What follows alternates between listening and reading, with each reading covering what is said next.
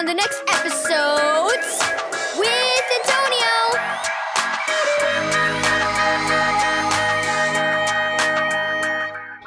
Thank you, Joyce Meyer Ministries, for this daily devotional. what did you just say? Set a guard, O Lord, over my mouth. Keep watch over the door of my lips. Psalm 141, verse 3. Uh, no, no, no, no, no. You're not in trouble. But it's probably a good time to do a quick mouth check.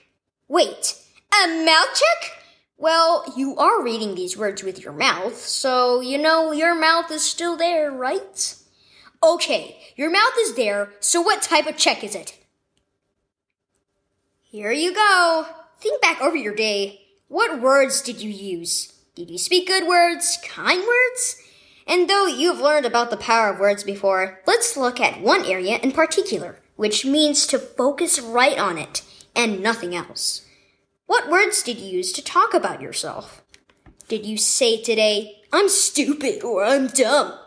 Were you unkind to yourself? When taking a test, did you say out loud, I'll probably get an F? Or maybe even, I'm terrible at everything? How you talk about yourself is very important. In fact, do you think God thinks those things about you? Do you think God talks about you like that? Never. Over the years, God has taught me this incredible truth. Words are containers for power. What I say really matters. Remember, more than anything else, He loves you. And it's time you start loving you too.